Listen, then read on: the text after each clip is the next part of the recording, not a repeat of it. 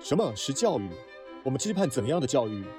以不同角度观察东西方教育的差异与独特之处，通过思辨与畅谈，提供对教育的全新思考。这里有有趣的话题，我肯定要说我的压力，我的头发是怎么变没的，是吧？这里有独到的分享，啊，我觉得其实教育就是言传身教，这里有专业的观点，所以对于戏剧来说，它在人类历史上本来就是一个作为一个意识形态传播。欢迎收听 K 十二教育谈话节目《无问东西》。教育在我眼里啊最好的一个状态是用生命去影响生命。就是出去了一圈，对我们来说更大的一个触动是说，还是你心智的成熟、视野的打开。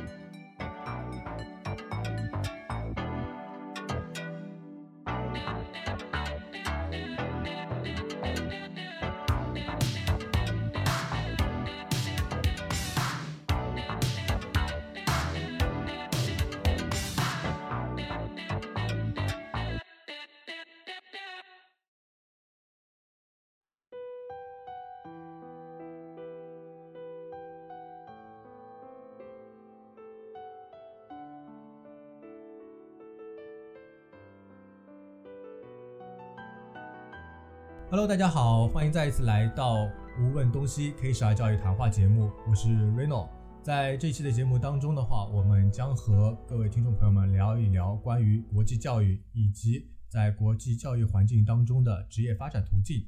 那么，我相信很多听众朋友们都对国际教育的这个行业非常的感兴趣啊，甚至有一些这个朋友会心生一些向往。同样呢，在这个今年，我们可以看到一些数据和报告的反馈来说，啊，K 十二教育整个行业的大的趋势还是非常的向阳的。虽然我们知道，在二零二零年有很多不确定的因素，导致了许多留学生放缓了或者说暂停了这个出国留学的一个脚步，但是从长远来看，不管在国内还是国际上来说的话，国际教育还是带给我们有很多的益处的。那么在今天的节目当中呢，也非常的高兴，请到一位哎特地从北京飞到上海的这个啊、嘉宾啊、Cosmo。那 Cosmo 呢，他本人也是在这个教育行业当中啊有非常丰富的一个经验啊。照例我们请这个 Cosmo 和大家来打一个招呼，做一个自我介绍。嗨，大家好，我是 Cosmo，很高兴做客本期无问东西。我自己的话呢，呃，是在呃海外读的研究生，呃，我是毕业于南加州大学啊、我的 master 是在那边念的，然后我的专业是 TESOL 啊、t e s o l 大家可以简单理解为这个英语教学，然后我自己是目前啊、在一家这个呃做跟教育相关的公司做产品，但是我此前是在国际教育行业里面大概工作了八年左右的时间。哦，原来那个读 TESOL 是吗？对 TESOL，我之前一直以为是 TESOL 或者什么。呃，其实不一样的地方有不一样的叫法，甚至有不一样的拼写，啊没有关系。对， OK，请这个 Cosmo 和大家来介绍一下是怎么一步步走到呃出国留学、去南加州大学求学的这样一个路径呢？嗯，好的。其实我我感觉啊我自己的话，跟我自己很多同学相比，我还是不太一样的。因为我说实话，就是出国留学，我自己也带了很多学生啊，然后我自己有很多同学在海外读，那他们的话还是说，呃，比较多的人是从一个大城市，然后到海外求学这样子。那嗯我自己的话呢，其实是呃，从一个应该算是三线城市，嗯呃长大，我不是那个地方的人，但嗯是、呃我在那里就是长大，然后读了很长时间的书，嗯然后呃后来到的一个二线城市，然后又从二线城市到了海外的一个城市，然后从海外城市回到了北京这样的一个一线城市，是这样的一个路径。难道你是传说中的衡水中学出来的吗？ 不是不是，但是我我很热爱我的我的那个初中的母校、高中的母校啊。嗯啊，然后现在具体说一下，就是我的初中是在呃湖北襄阳读的，嗯，啊、我的学校叫这个致远中学。襄阳啊，你们知道吗？就是那个郭靖的地方。嗯 对对对，他刚才告诉我了，其实我我不知道那个地方。啊，我是我直是到个无知昨的人天才知道，嗯，襄阳今年有郭靖。 襄阳，我最近确实是在看那个看金庸的书，by the 嗯 way，呃、a n y w a y 呃，我是最近真的是到昨天晚上我才知道嗯，襄阳今年批了一块地方，就是建国际学校。哦，其实很，我那一刻心潮澎湃了起来，对，嗯有一种要回去教书的感觉。嗯呃，说回来，就是我的初中是在呃襄阳读的，然后高中在襄阳也读了两年半。嗯嗯，我的高中是襄阳五中，也是当地应该是数数数一数二的高中。嗯。然后我最后半年的话，是因为父母工作的原因去了武汉。哎，哎，打断一下，那你嗯刚才说的那个高中是不是当地的一个比较好的一些呃所谓说重点高中？对对对哦就是湖北有所谓的八大高中之说，嗯对，然后呃，襄阳襄阳五中以前叫襄樊五中，襄阳五中和襄阳四中是数一数二，嗯就，是对，你一说到襄阳，我脑子里满脑子露出来是那个《灌篮高手》里面的那个襄阳高中、哦哦哦湘北篮球队的，对对不对对？对对，嗯，这就是学霸跟这个学渣的区别 啊。也好，以前我们好好读书，嗯。那这个玩笑归玩笑啊，嗯就是想问一下你自己，呃，这个爸爸妈妈对你的一个教育理念是怎么样的？因为，呃，其实我觉得家庭环境对每个人影响还是挺重要的。啊、我自己的话，其实我父母是一个很传统的教育观念，嗯对，这个跟我自己呃家庭呃原生家庭再往上会有关系。就是我外公他是一个老师，嗯对，而且他是一个呃挺挺固执的这么一个性格，嗯对，然后还当过校长，啊、小学、初中校长，所以说而且是在家里面有很强发言权这样的一个父权的这么一个呃嗯角色。所以你你的很多教育方面受你的外公影响会比较多呃，不是，是我外公影响我妈妈。啊然后我妈妈在我们这一代的，就是我和我爸我妈组成的这个家庭里面，嗯又是很有很强的发言权，所以就是呃，所以我是受这样的一个情况的影响比较多。所以你的意思就是你的爸爸妈妈对你的教育上面比较有发言权，或者说比较强势一些的意思吗？其实比较强势，对，嗯，那你是不是在他们的这个教育理念下是一个呃乖乖女的那种形象呢？或者说呃从小就读书很努力啊那种？其实我觉得呃，就形象这两个字来来讲的话，是恰好相反的。嗯我一直在呃我们那个院子里啊，或者嗯是说我爸妈同事的眼中，呃，都是偏比较有性格的那那一类的学生， 太妹嘛，那有点过了。 嗯对，但是呃，我小学还是我小学是呃比较比较听话那种类型，但嗯是可能嗯到了我四五年级，我不知道是不是青春期比较早发育，还是嗯说呃我可能启蒙了，就是受了一些文化的影响，然后我嗯自己就是这种呃稍微有一点叛逆或者独立思想的这种萌芽就出来了。嗯，就是比较有个性的时候。对对，嗯，那你以前的话，爸爸妈妈呃需要盯着你做作业那种吗？没有这一点很有意思，就是嗯我妈妈是在做作业方面是一个非常开明的人，她会很不希望我很晚睡觉。嗯他希望我有有一定的劳逸结合，但是他嗯对我的分数和名次，还有上大学确实有要求，还是有一点点跟我外公是校长有关系吧，就是有一点爱面子。但这个就是现在家长普遍的一个心态吧。对，其实是就是一方面说，哎呀，这个不要太辛苦啦，又心疼自己的孩子；然后另一方面，一到期中出成绩的时候，就看，嗯，这个这一次考的怎么样那种，嗯嗯，还是比较传统的一个家庭的教育环境。对我们家是比较传统的，而且我爸是那种经常出差的人，所嗯以家里面都是我妈跟我两个人。那其实你也是在这个行业当中做了蛮久的时间。假假如说你自己有孩子，或者说没孩子，没孩子的话，那可能是教其他的孩子，对吧？也都是可以有一个教育理念的嘛。嗯对，你的这个对教育的理解是怎么样的？我自己是觉得教育在我眼里啊，最好的一个状态是用生命去影响生命。就比方说，我不管是对于我的学生，还是对于我的孩子，我都尽可能的帮他启发他，然后让他去探索，找到他身上的优点，对，让他去可以追求更好、更幸福的一种状态。但是其实说回来，呃，我们在我辅导过的很多的学生的家庭里面，他不是这样子的一个情况，嗯，会更复杂和多元化，不同的时代也不一样。呃，你你是指这个公办学校的一些教育类的一些口号吗？嗯，我是指国家大的可能大的政策。啊、因为我觉得这个如何看教育这件事情，它是离不开教育的目的性的。嗯对对对，所以它的目的性跟大环境的社会价值有很大的关系，包括这个劳动力市场啊，包括父母所从父母是哪个时代出来的，他们受什么样的教育都有很大很大的关系。所以所以它并不是说我觉得教育是怎么样子，就是教育就是实际上怎么发生的。我嗯。觉得可能存在一定的 gap。如果说到国际教育的话，更多的还是说看每个家庭的一个经济实力。对，其实呃，对，因为比方说去美国读本科的话，呃，四年下来是要呃差不多二百到甚至三百万的这样的一个花销，我觉得普通的工薪家庭是很难去呃承受这样的一个压力的。对，呃，我甚至碰到过学生就是呃一定要拿奖学金，因为觉得这笔钱太多了。对，很嗯懂事的孩子也有这样的心态。那么我以为是读到一半没钱了。 没有没有没有，嗯，也因为很多学校会需要你提前会有这个存款的证明。哦，他先看看你有没有钱。对，因为一个萝卜一个坑，美国大学也很担心把你招进来之后一一半不读了，影响他的这个各种的呃这个数字，对吧？万恶的资本主义社会。 嗯，对，哎，那我们聊回来，就说一下，你其实之前也有这个美国南加州的一个留学的一个经验嘛，对吧？嗯，那么我们在节目当中跟大家来设想一下，就是这个学校的话，它在呃美国大学美国大学当中的一个情况是怎样的？比如说它在哪个州啦，啊、以及这个它的学校的环境是怎么样的？嗯，OK，南加州大学的话是在美国的，首先是在西海岸，然后它具体的位置是在洛杉矶，呃，整体还是很繁华、很先进的一个地方。对，但是这里要说一下，就是南加州大学，大家不要想象成纽约商东区了，嗯完全不是一个概念。就读之前，我没有在没有去踩过点儿，嗯对，但是我动的纽约东部是去去过的，对，所以我当时印象中以为是东部大学的基本面貌就是这个样子，但是发嗯现其实不是，就是南加州大学它地处的是洛杉矶的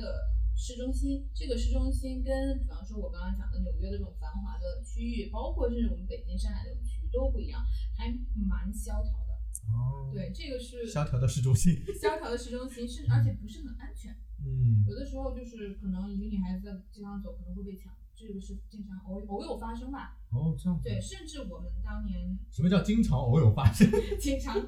我想来你讲，的内心是想说经经常常，发我生。有点挣扎，你感觉到了对。嗯呃，甚至我当年其实是甚至出现过一呃，就是我就读那年出现了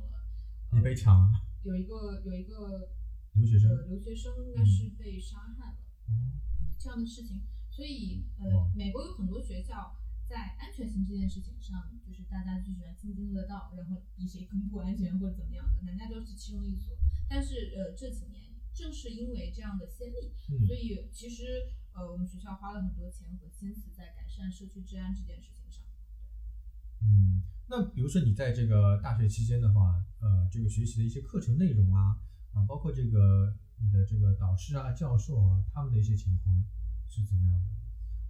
呃，我们因为南南加州大学是一个私立的大学，嗯所以私立大学基本上它的课程都是小班上课，然后小班的话，我们是一个班差不一多个班差不多十二几十十几二十个学生，十几二十个人。对，然后我这个专业的话呢，就是呃比较特殊一点，因为它是它是英语教学，嗯所以很多都是非美国的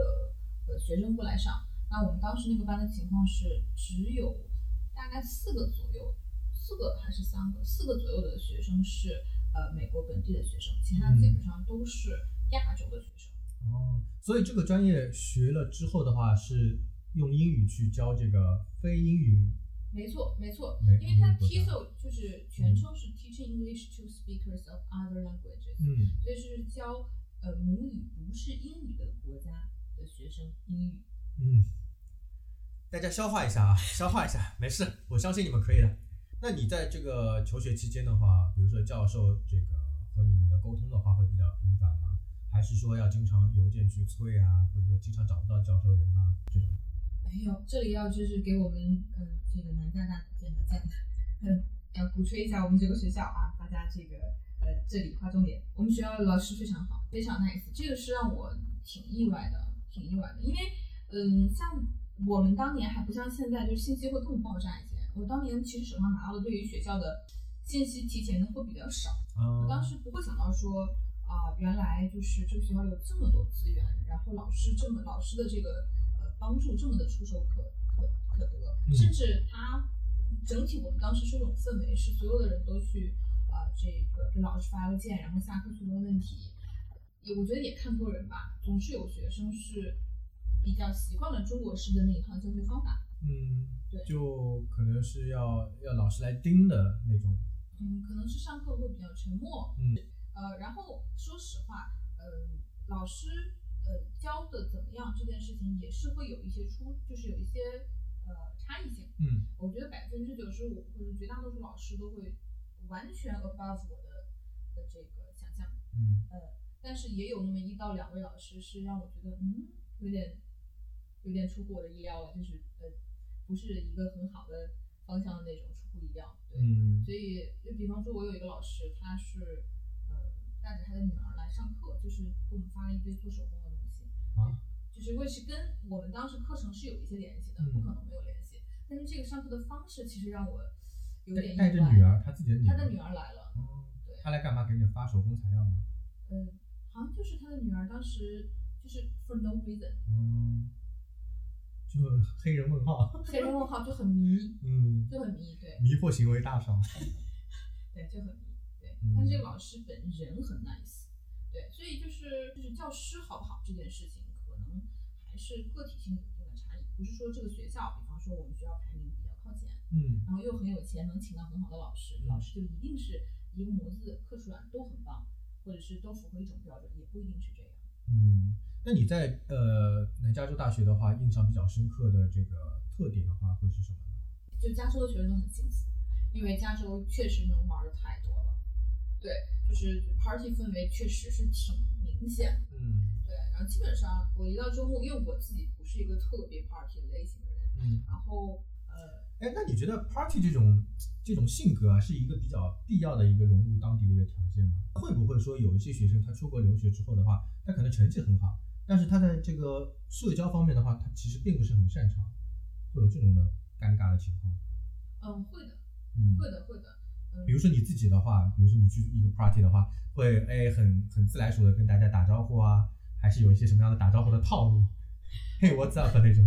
呃，对，这种是固固定的套路了。那我自己的情况是我好像有一个开关一样，嗯我是那种可以这个开关打开，social 开关打开了，我就可以 social。这种但人是格分裂是吧？有一点分裂，我觉得嗯，就但我不属于那种我每到周末我就固定的像一个 routine 一样要、嗯一定要去 party 那种。但是我有同学是这样子，但不得不说，由于语言和文化差异的问题，嗯其实你多在这样的环境待，就是你你很很简单的道理嘛，对于你的口语啊，其对实于有你好理处啊解当的。地人的情况，一定是有好，甚至是关于这个 connection，就是你的、嗯。呃呃在当地的资源、找工作机会，很多都是这样来的。这倒是啊，就是你可以 get 到他们的一些文化的一些梗，对吧？对对像不同文化、不同地域都会有一些梗，会的，尤其的话，你在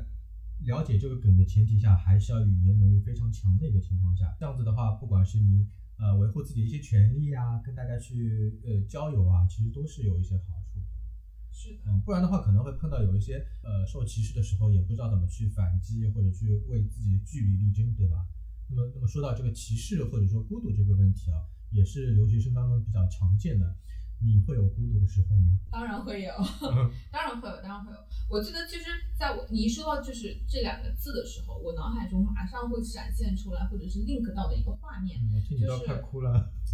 会有点触动吧。嗯就是呃，我因为是一个十五个月的 program，嗯，然后我最后半年呃是半工半读的一个状态，就是我当时其实在 LA 有一份工作，嗯然后我需要呃每天开着车，然后有二十二 miles。嗯 Twenty two miles，嗯呃，就是出门就上高速，呃，上高速，然后送外卖，上高速，然后开半小时，整整半小时下高速，这样子的一段工作的经历。干嘛去然后？呢？特呃，别想八 卦一下。我的工作内容吗？对啊我的工作内容就是跟呃做中美文化交流的一些东西，哦，还是很高大上的嘛。听起来还是很 fancy 的， 没错。嗯，对然后呃，每天回家的时候，比方说好像是五六哦，L A 就是落落日很晚吧，嗯，就比方六七点你回家，可能还是有大太阳刺眼。对，我在游戏里对，见过觉。 得即使你戴一个墨镜，还是会你会感觉就是，而且我当时其实跟呃车流量那个点是逆行的，嗯会有一种你在所有的车的车道中是逆行的，嗯然后有其实画面有点相似，然后那个太阳会会会整个打过来很刺眼，然嗯，后啊这时候你车里放着歌，呃，我不知道别有一人种很凄惨的感觉。有一点点，对，有一点点。然后当时我当时车里放了大概七八张 CD，是我朋友刻录录好刻给我的，对，然后我就放那些歌，我就觉得我离我的朋友好远，我离我的文化好远。我以为你放了七八罐这个肥宅快乐水。 而且有时候因为有些 party 是，讲实话是因为 business 或者是因为一些别的原因，呃，不得不参加。那那那我问一下，你如何去克服这种落寞的或者说短时间的这种寂寞感呢？啊，这个问题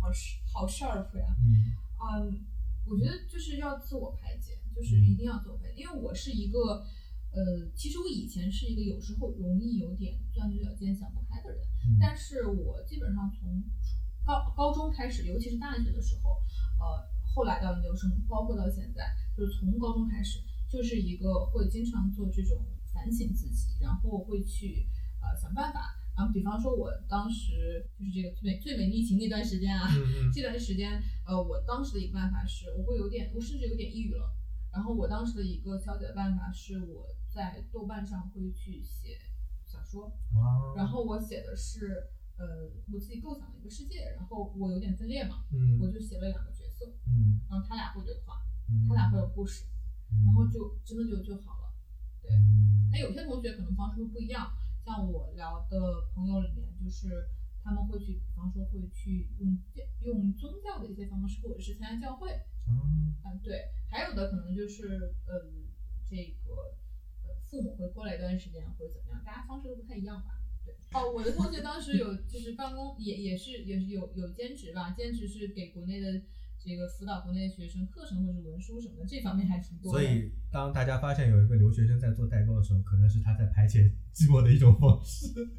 啊，这个这个思路倒是不错。但哎刚才其实 cosmo 说的一个方法挺好的，就是说书写，对吧？把你的一些想法书写出来。然后还有一种方法的话，就是说倾诉，对吧？你去呃教堂里面做祷告也好，或者说那个我们经常看美剧，大家围成一圈手拉手，哎，来说说看你今天的感受怎么样那种的。它其实都是一种这个心理上的一些呃疗愈的一种方式。对，对吧？就是大家别看那个围成一圈，很多美剧当中会让各自说自己的经历嘛，它其实是心理学上的一个疗愈的一个方法，就是说要说出来。包括我前一阵听一个播客节目说 PTSD 的一个患者的话，他有这种说出来的一个方法。对，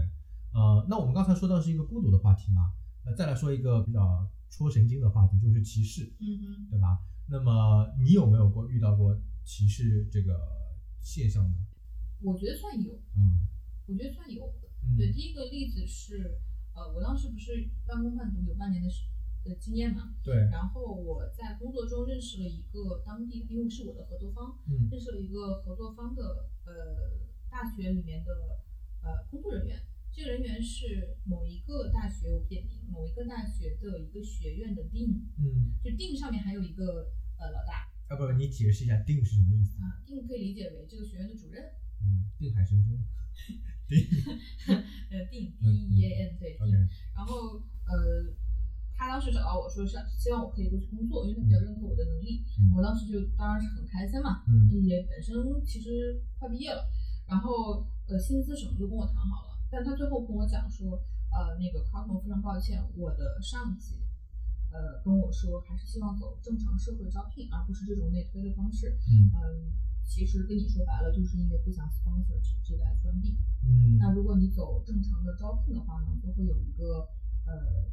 就我可能要跟本身 local people 去竞争，那这个语言优势一下子就没有了。哦，就是定的上级对吧？对，那定个还是人是好那个人人是个白人，然后啊定是个亚洲人。其实这个说我的嗯不，但也不太算直接的那种，这个不算歧视，歧视嗯，但是就是关于有一些间接的影响。有一点点影响。就第二个是，呃，我当时毕业之后，呃，在西雅图待了差不多有一个月的时间，就是呃朋友在那里，然后就玩了一下。嗯然后我回来的时候，我这个人比较喜欢旅游，然后呃，我回来的时候没有坐飞机回来，我是坐的那个海岸星光列车，嗯就非常漂亮的一个列车，也推荐大家安利一把啊，推荐大家去坐一下，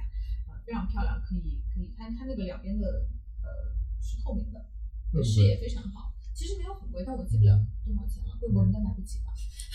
对，坐了三十五个小时，从西海，从西雅图，什么三十35个个小小时时？Oh 对 my god！从西雅图坐回洛杉矶，对，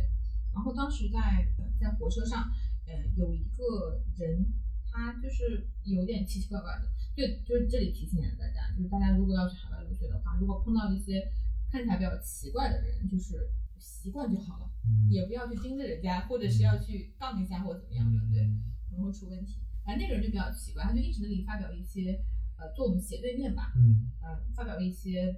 有一点政治色彩的言论，嗯然后后来就说到了中国人嗯，反正是一些不太好的，有点像 dirty words 那种嗯感觉。那我当时其实还挺挺愤怒的，嗯然后我就不用坐在我对面的这个有一个来自也是半路上认识的 UCLA 的小哥，我我我就跟他就说这个事儿来，嗯他就说说你不要理他，你不要理他，就是我们就快到站了，嗯就是就不要去去去惹事儿吧，类似于就不要去惹杠不精，要去惹杠精，对因为这个人他有可能是神经有问题，这个不好说。对对对对对对对，而且你人生地不熟，对吧？对，其实其实不管是在国外或者说国内嘛，你就是碰到有不太正常的人，就不要太正面冲突那对种。，但这个事情其实还没有完，是我可能眼神扫过他的时候，他就一直盯着我们，因为那一那一节车厢是我和那个 UCLA 的小哥，我们两个人是亚洲人，其他人都是其他人种，嗯他就盯着我们，然后有有有一幕是我们俩四目相接，他对我做了一个，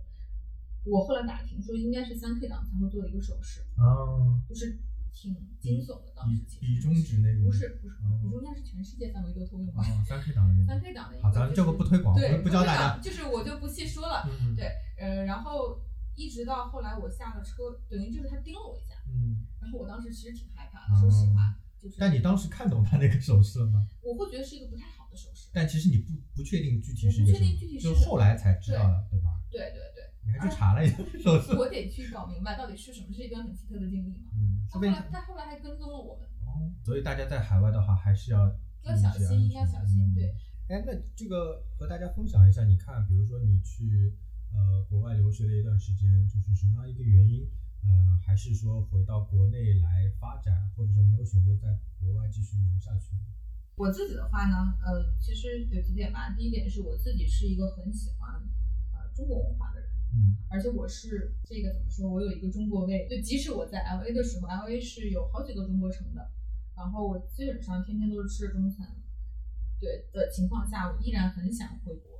吃不到本土食材。嗯，这个真的是，就是我对嗯食物是非常挑剔的。对，第二点是跟我的专业有关系，我的专业是学的英语教学，英嗯语教学这个呃专业，它注定了你如果跟当地的，尤其是像美国这样的环境的学生去竞争的话，你会没有优势，会嗯，非常难。因为毕竟不是一个母语嘛。对，而且我还是在洛杉矶。如果我去什么印第安纳什么这种地方，可能会呃，因为我自己去泰国之类对，的可地能方个人啊优势可能会多一些。对，但是在洛杉矶这样的一个地方，呃的话，确实中国的学生学这个专业的学生还是竞争很非常非常激烈的。嗯，那你比如说像去日本啊，或者去印度这种地方就很有优势。啊，我我有一个同学是，我有一个就是这个专业的同学，现在在应该是后来去了泰国嗯做人力资源，他是转行了，对，然后也非常开心，在泰国应该是呃结婚定居了，泰国是一个挺不错的一个国家，嗯其实也挺好的。嗯，对，其实就是出去了一圈，对我们来说更大的一个触动是说，还是可能你心智的成熟，视野的打开，嗯，会帮助你更好的做决策，未来路在哪里？那我有个问题很好奇啊，就是现在网上啊，或者说这个有些人会去质疑一些留学生，嗯，就是说你没有留在当地的话，是不是因为说你当地其实发展不下去？呃你刚才提到的其实说一个竞争力，对吧？对，那么如果说以你了解的话，其他的专业上面来说的话，是不是说呃留学生，尤其是说中国的留学生在外呃国外的话，他确实竞争力的话不是太强，我觉得其实还是 case by case 分析，嗯很多情况不是这样子的，嗯比方说像会计啊，比方说像 CS 啊这种，中国学生竞争力是非常强的。嗯，就是还是理科数学这方面，对的，因为有一个语言的问题在这里。对，因为嗯如果是文如果是文科的话，你这个肯定是本土的学生他的呃更有一些优更势有一些优势，啊没这倒错，是是这倒这是样子的。嗯对，另外一个我觉得这个话题其实还可以参考一个角度，就是我没有留在当地，有可能是因为我不喜欢当地，有可能是因为我更喜欢国内，以及国内现在的这个机会是非常多的，比方说互联网行业，这个中国跟美国哪里的哪个市场更大，这个大家都是清楚的，所以我觉得这个这个问题已经不可同日而语了。所以这边的话，其实也要去纠正一个观念啊，就是，呃，不要觉得说留学生出去再回到国内，好像就一定是说啊，在国外没有竞争力，对吧？哎，那你在这个工作当中啊，你接触到的一些低龄的学生和高中生，对吧？你之前也帮很多学生做过一些留学规划啊和一些咨询，呃，他们的这个留学对留学的看法是怎么样的呢？因为现在我们知道有些这个留学呃低龄化的一些趋势，但是近几年因为呃疫情和一些不确定的政策，对吧？这个又被拉回来了。那么有些人觉得说我高中呃大学出去会比较好，有些人说我呃初中一般很多学生就可能出去了，这个是怎么看会比较好一点？嗯，我觉得呃，大多数的人呃，我记得是有一个数据是大概一六年的时候，嗯中国申请出去申请本科的学生超过了研究生，对，但基本上没有差别太大。呃，主体的人群还是本科和研究生。那么你刚才提到的这个出去读高中的，甚至出去读初中的这部分是占非常小的比例的。从数字上看在增长，但是依然不是主流。那么这部分，嗯，其实有一些更多的情况是家里面对孩子，要么就是期待特别高，我就是精英化的培养之路，对，要么就是可能我是冲着孩子，就是可能有一些呃非教育类的考虑在里面。明白了，明白了。其实就像你刚才说，这一部分人他不能作为一个大部分的一个代表，没错所以呢，可能他们的出国目的也就更千差万别一点，嗯没错更难说一点。没错，嗯，这个倒不错。哎，那在这个留学当中的话，呃，我们知道现在很多的这种高中、大学啊，会去做一些升学指导、规划之类的，对吧？嗯，然后在这当中的话，会有哪些套路呢？有没有一些可以给大家聊一下避坑的一些方面？嗯，套路的话，其实最早是做套路的申请，申请，哎，反倒不是套路 的。那我自己所有的工作里面，特别喜欢做一件事情，就是给学生，呃，根据学生不同的情况制作被亮点的活动规划，起码是前三十。嗯因为其实大家说藤校就是说藤校，因为藤校是很难。很其实很难申请。那即使是非常头部的学生，也就是申请个前三十就差不多了。那我们我们当时我手上的学生基本上都是这部分的学生，那他们的学就这部分的学生的话，呃，他们除了有标化成绩之外，还需要很强的一个部分和很早就做规划、做提升的一个部分，就是他们嗯的软实力。软哦实力怎么体现呢？ 就扶多少个老奶奶过马路这种。哎，这个也是我们当年听到的一个梗，就呃，曾经有一个呃，曾经有一个学生在老人院擦养老院擦玻璃，嗯然后那个我以为擦老人。对面的老头说那是临终关怀啊，那个还真的很难做嗯，by the way，呃，然后擦玻璃，然后对面的老头说，呃，孩子你别擦了，你今你是今天第五个来擦玻璃 的，当时是这么一个事哦儿。嗯对，所以说回来就是怎么样体现软实力的话，要体现你自己独特的部分。其实这个独特的部分，这个 uniqueness，这个是最最难也是最吸引我的地方。这个是需要我们挖作为挖掘这个学对生我们作为，我有的时候可能会因为要给学生去启发、找方向，跟学生会聊很长的时间，嗯，然后你一点点带着他们去探索这个可能性。然后我们如果把它模块化的话，可以有这么几个模块儿，嗯，就比方说文文艺、体育类算是一块儿，这个是个人的哦跑得特别快， attitude，跳得特别对高那种。嗯对，这是你，比方说我跑得快、跳得高，我才能去做体育。有些孩子可能就没有这方面的天赋，那做不了。嗯，对吧那有些人可能就是做画画呀、或者是音乐去了。那还有一个模块呢，是跟学术相关的，嗯，比方说他真的是这个很喜欢科学或者很喜欢学术，那他可能就是比较适合去呃写写论文、嗯，做做实验。这部分的精力是属于学术活动。前两天我看到一个新闻说，上海的一个女孩，她研究了一个课题是如何让大闸蟹变得肥美，让它里面的、哦，我这个我也看了，你看那个新我也闻，看了，让那个高比较大一点。对，我也看了。那如果是说现在很流行的一些 STEM 啦这种方面的，或者说机器人竞赛啦，啊、或者说像滑铁卢竞赛啦等等这些竞赛类的内容会有帮助吗。当然会有，嗯，因为你想竞赛，它本身比的是什么？就是你觉得呢？就是标化成绩的一些东西是吧？呃，即使你比方说是一个这个机器人的竞赛，你觉得它嗯实际上比的是学学什么什么东西？思维能力这一块，所以呢，比方说设计嘛，嗯比方说它的编程，编程对，所以对其实还是跟学术相关的。哦对对，对这一块也嗯是算学术的，没错，就是主要是就是万变不离其宗，就是你这个五花八门的东西不断的会推陈出新，但是看它背后代表的学生什么能力。嗯，对。如果是说你给学生去规划这个长线方案啊，嗯或者说脑报的话，呃，大概的通常的一个过程是怎么样子的？嗯，我自己是这样的，就是我会先跟这个学生，首先我会去在跟学生做这个 first meeting 之前，会去嗯看到很多资料。嗯，对，我们当时就呃怎么设计这个像问侦卷，探一样的。我怎么设计这个问卷都改版了很多次，然后嗯你的第一次头脑风暴时间会比较长，像我的话可能会两个小时算短的，三个小时、四个小时，因为有时嗯候家长会参与进来，哦，家长一参与就更长了。这个时间可能会更长，嗯也有也有一些家长很很有意思，是全程不说话的，就是嗯过来听的，就是我他就是老师，他的态度是老师，我是撬不开我们孩子的嘴的，你跟他聊聊吧，嗯，然后我就坐在这我里就坐听这一里 听，听，或者是有一然后些老师发现更撬不开嘴 了。有些家长可能会更加的民主一些，他会说很尊重孩子的意见，嗯说那你是希望我在还是不在？嗯，对，那孩子会 这是一道送命题。对，然后我们在旁边就很有有点尴尬，就是 anyway，呃，然后这学到了学是到了这是一以个后很重要的步骤，嗯，对。然后后面，然后第一次完了之后，会去根据学生说的东西，可能会你一点儿一点儿辅导他嘛。那开始他可能会说我不喜欢什么，他可能一开始不知道我喜欢什么，嗯，他可能会说我不喜欢什么。这好像是中国学生的一个普遍的特点。对，这是一个其实这也是我很喜欢这个工作的地方，就是你怎么样可以启发他们走进他们，嗯然后嗯带着他们去探索更多的可能性，这个是一个很很有魅力的过程。嗯，其实有点是让他们重新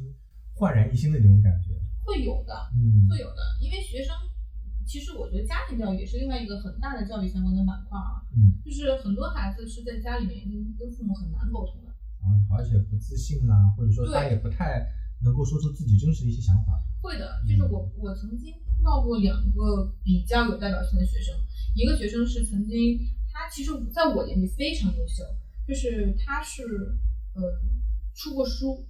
然后标化成绩也很好，然后学生的这个学校嗯也非常好啊。然后，但这个学生其实我带他的时候，他抑郁症，他的抑郁症的主要的问题来源于，呃，一方面文艺的学生多少都有点儿嗯有点儿，但是更主要，我觉得百分之九十甚至更多的原因是来自于家庭，他爸妈之间的关系不是很好，所以这样的学生在家里面就容易受到家里面影响的话，对他的情绪造成的波动会非常大。那么另外一个呃孩子是，呃，他是明确来的时候，家长就跟我说，我们家孩子有抑郁症，然后他的好话直接是，嗯对，但他妈妈就跟第一个例子不一样，他妈妈就是一个看起来非常 nice，跟孩子也非常民主的一个家长，不是我们传统意义上理解为会给孩子带来心理创伤，比方说 PTSD 这样的嗯情况的家长。对，这就是一个很有趣的个案，有没有？嗯然后，但是这个孩子他的情况是学校里面由于做这个学生会的活动，导致他这个有一些心灵上的创创伤，是他的同伴压力带来的。哦，这个方面没有得到很好的疏解。就是有点像人际关系的处理这方面。对，其实也是跟比方说他对于荣耀、他对于领导力、掌控力这些东西有关系。嗯，对然后我当时记得，呃，我生日那天他要跟我聊，然后他不知道是我生日，然后但是因为我其实很重视这个 case，我当时跟他那天聊了四个小时。哦，那如果你从这个自己的规划上面说给给后辈一些经验的话，就是也想做这个升学指导的这些，呃，我会觉得，嗯、首先要去真的放低一些姿态，去嗯跟孩子们做朋友。他这份工作特殊性在于，他必定需要你花。如果你想让这个孩子得到更好的辅导，你必定要花更多的时间。嗯，好，那其实还有更多的话题呢，我们未来的话，再有机会把这个 Cosmo 请到我们的节目当中，然后呢，未来说不定他也会有自己的一个节目，对吧？然后我们可以去串个台，互相吹捧一下。 好，那这个非常感谢各位听众朋友们，我们下期节目再见，拜拜。